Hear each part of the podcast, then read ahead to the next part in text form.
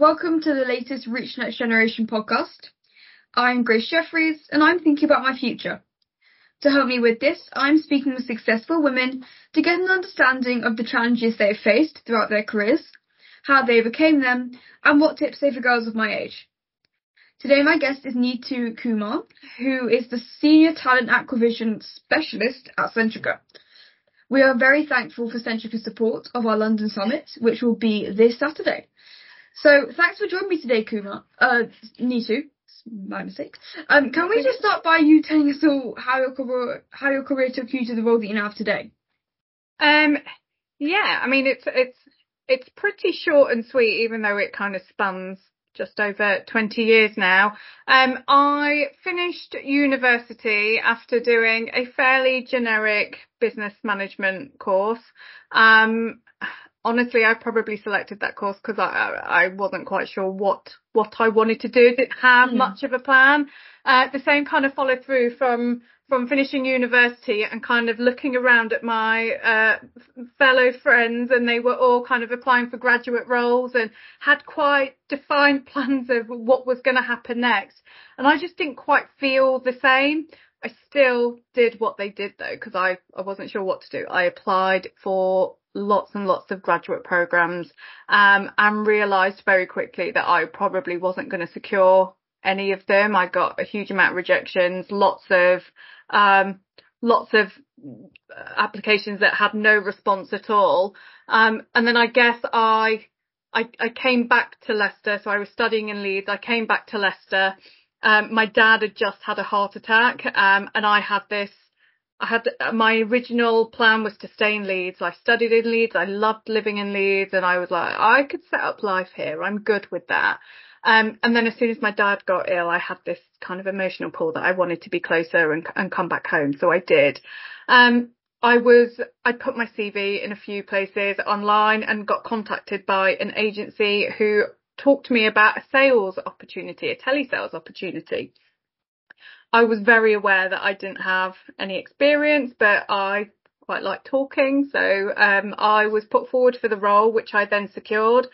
And honestly, at that stage, I had absolutely convinced myself that this was going to be a stopgap. This was going to be something I will do really short term um, until I figure out a plan, until I figure out what it is that I want to do. I will, I will be here. It will help me start paying off my student debt.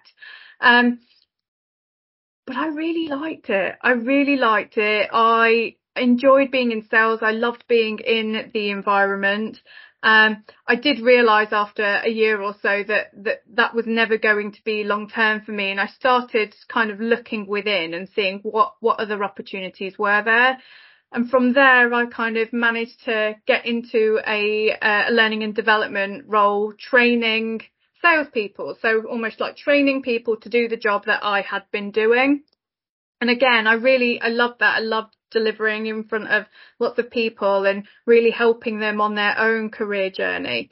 And I guess it just really continued from there. So from learning and development, I went into um, a talent role, which was about uh, leadership coaching. It was still about training. It was also about recruitment. And then that eventually led me into talent acquisition, which I've been doing purely for the last six or seven years. Oh, so you mentioned that you went to Leeds back at university. How mm-hmm. important do you actually think it is to go to university, especially since there's a lot of, you know, apprenticeship schemes and lots of different things that young people can now go into if they don't actually want to go to university instead?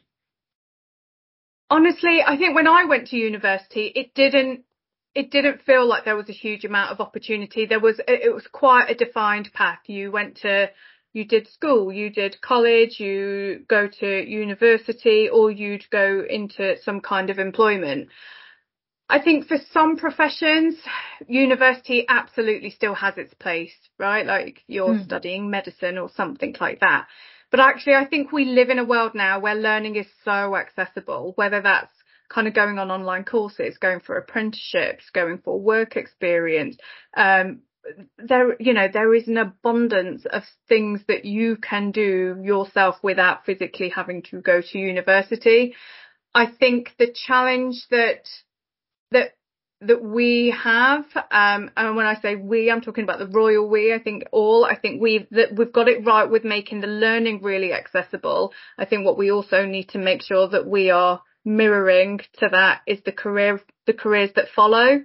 Mm. Um, so do I think it's it's important? I think if it's part, I think if it gives you a skill that will aid you in the next career move that you want to make, then sure. And if it's something that you want to do as part of the experience, it's not just the the learning, the academia that comes with university. There's a huge amount of kind of life experience you can also get, and that may be part of the motivation someone wants to do it. Do I think it's necessary? No, I think you can make it just as well and just as high without it. Brilliant. Now, when you were at school, did you know exactly what, what you wanted to do or be, or did that maybe happen later in life? Um, I, I think I, I do recall being asked that question several times. It's like a standard question you ask to a young person, isn't it? What do you want to be when you grow up? And I think I probably flitted between a fair few professions uh, that were. I think I would have said teacher was the one that was on repeat. Um, I, I just, I, but I never really landed on like this is what I'm going to do when I grow up. I think I like changed my mind depending on what day it was or whether I'd heard something or someone had told me something. Um, but no, I, I didn't have kind of a set plan of what I wanted to do. And actually, I think when I got into learning and development and started doing kind of the training delivery, it did kind of talk to my younger self around actually I did say I wanted to teach and this is kind of that and there was a reason why I really enjoyed it. And I think the common theme between kind of like the last 18 years of my career has all really been about helping people. And I think it's been more that. I think it's been more the, the, the idea of helping and the feeling that that gives me as opposed to the actual job title that that's sat within. Mm. Now, the world is changing so much and also very quickly at the same time.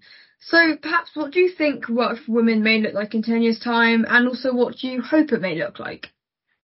Um, all positive, positive, I hope. Um, I, I do, I think, I think we would definitely see more opportunities and more representation.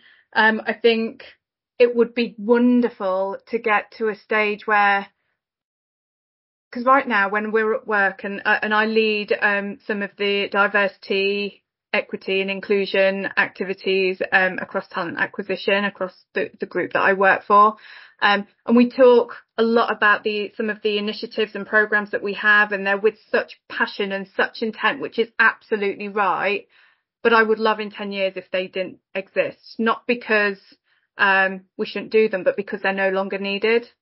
The mm. fact that we have, you know, we need to have a D&I agenda or we need to talk about equity and equality and things like that is because we don't have it.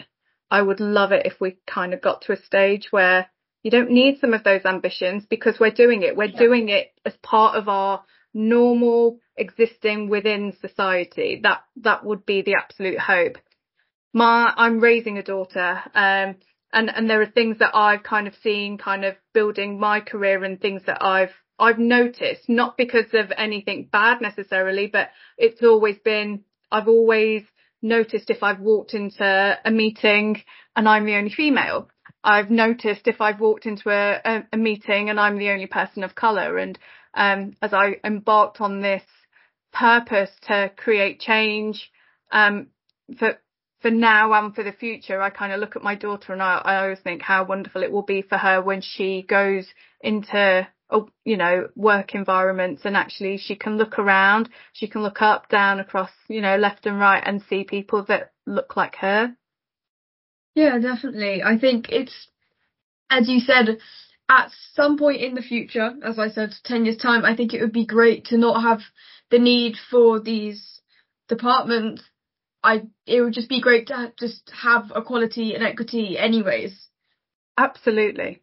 Absolutely. Yeah. That that's that's the bit for me. That's that's when you know that what we are doing has has worked. We can measure yeah. it as we go. We can see the dials changing. But when we get to a stage where it doesn't need to be an agenda item, I think that's that's when we know that it it really has worked. We've you know it it made the difference it was intended to.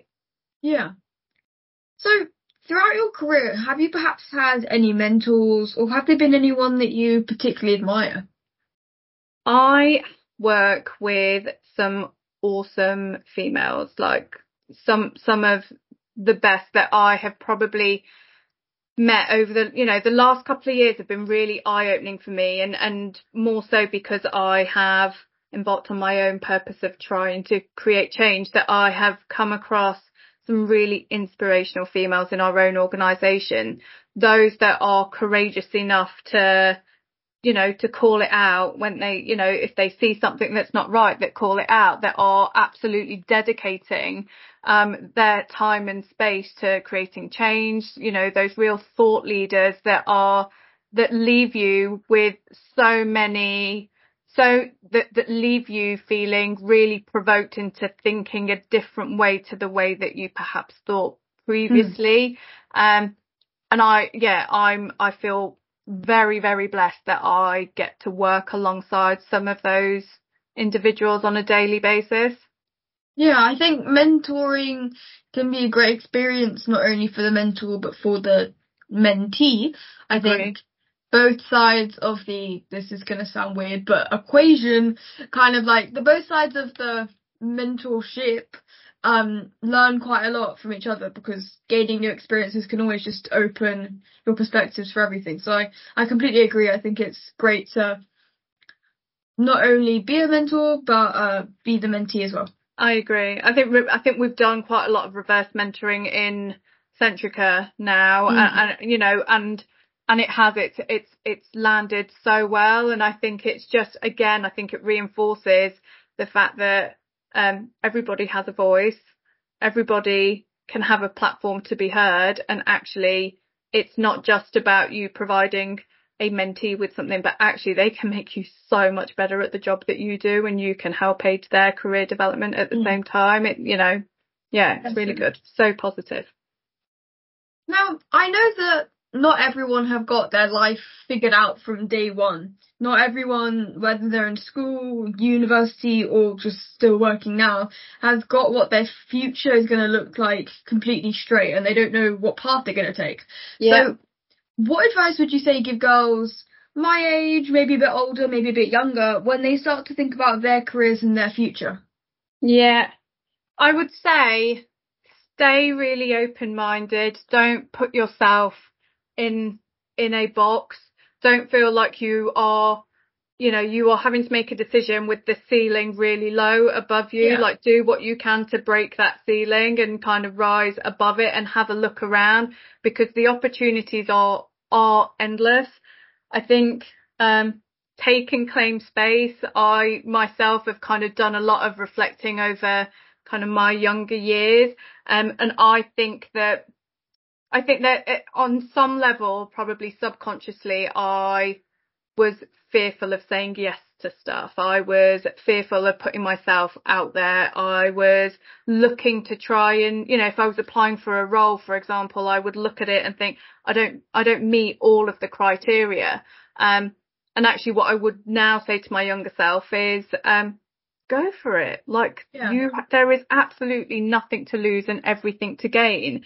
And nine times out of 10, you know, if you if you, you know, if you believe you can do it and you are working alongside some really great people that will support you and the learning is accessible, you will gain all the skills that you need. I would also say be okay with not having all of the answers.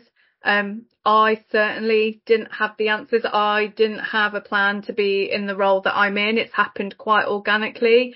Um, and I, and I think that's absolutely, it's okay to have a plan, but it's also okay to not have a plan. Um, and the other thing that I say to like people at work all the time is somewhere down the line, we stop being asked what we want to be when we grow up. Yeah. Um, and I feel like we should keep asking ourselves that. I think it's okay to, um, you know, to change your mind. I think, but I don't think you should limit yourself to anything. I think if you asked, you know, if you've asked yourself when you were 12, ask yourself again at 15, ask yourself again at 20, 25, that keep asking yourself because it's, it's never too early and it's never too late and you can create change whenever you want to. Like you are absolutely in control of it. Yeah, I think that's some brilliant advice. I'm sure the, the listeners of the podcast will definitely take that on. So thank you. That's okay. Now, what would you say are some of your like non-negotiables? Just the things that you won't compromise on in both your personal and professional life. Yeah. This is probably an easy one because it's a saying that I say to like I say it to my daughter, I say it to the team that I lead, um, which is find your happy. Like this is like we have a like life is pretty short um and you're you know you're here once and you want to make it count um and it's far too short to not be happy we spend such a long time of our lives either in education or um in the workplace um you've got to do what finds you happy and if you are doing something that's not making you happy then it starts to to to look for what that could look and feel like mm.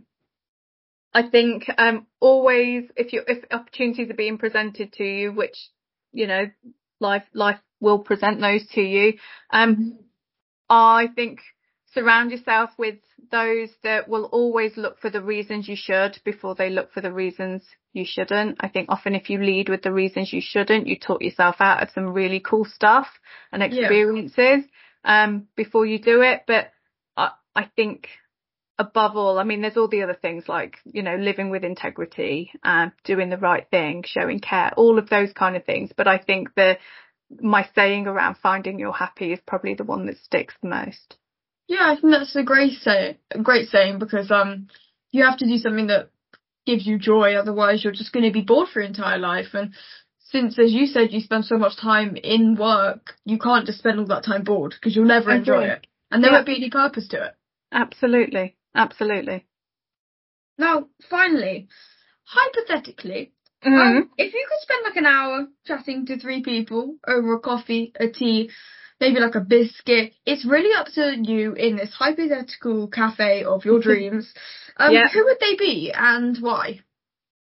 Oh, there are so many inspirational people out there. If I think about inspirational females, I mean, I, and I could split it into two categories. I could talk about people who have made their mark in the world and I could talk about people that have made their mark on me. And I would love to, from like a personal perspective, I would love to sit down and have a coffee with my grandmother, my mum and my daughter and have us all in one space and kind of learn from each other's experiences. Um, from a people in the world, um, Kelly Holmes, I think, has the most powerful story around resilience and never giving up and her experiences in the army to then going on to win gold medals and all of that kind of stuff is, is just incredible. Mm-hmm. Um, I think Rosa Parks I think probably didn't even know it at the time, but not giving up her seat on the bus triggered the, the civil rights movement um, and created change for millions of people even to this day. I think I would love to have a conversation with Rosa Parks. Um, and then Malala, the um, the youngest Nobel Prize winner who was um, who had the attempted assassination when by the Taliban, I think it was, who mm. now is just an absolute advocate for for making sure that education is accessible for females, which in parts of the world it absolutely isn't. Um, so yeah, they they would probably be the three that come to mind. Brilliant. I think those those are some very inspirational people. Mm, I would agree. Well, I've really, really enjoyed chatting with you today, Neetu. Thank you so, so much. And I'm sure everyone listening will now be thinking about some of the choices they're about to make in their own futures and careers as well. So keep listening to the Reach Next Generation podcasts as I talk to many more brilliant women. And more details about us and our upcoming summit will be at reachnextgeneration.com. Thank you to our fantastic sponsors, Barclays, Centrica and Kingsley Napley.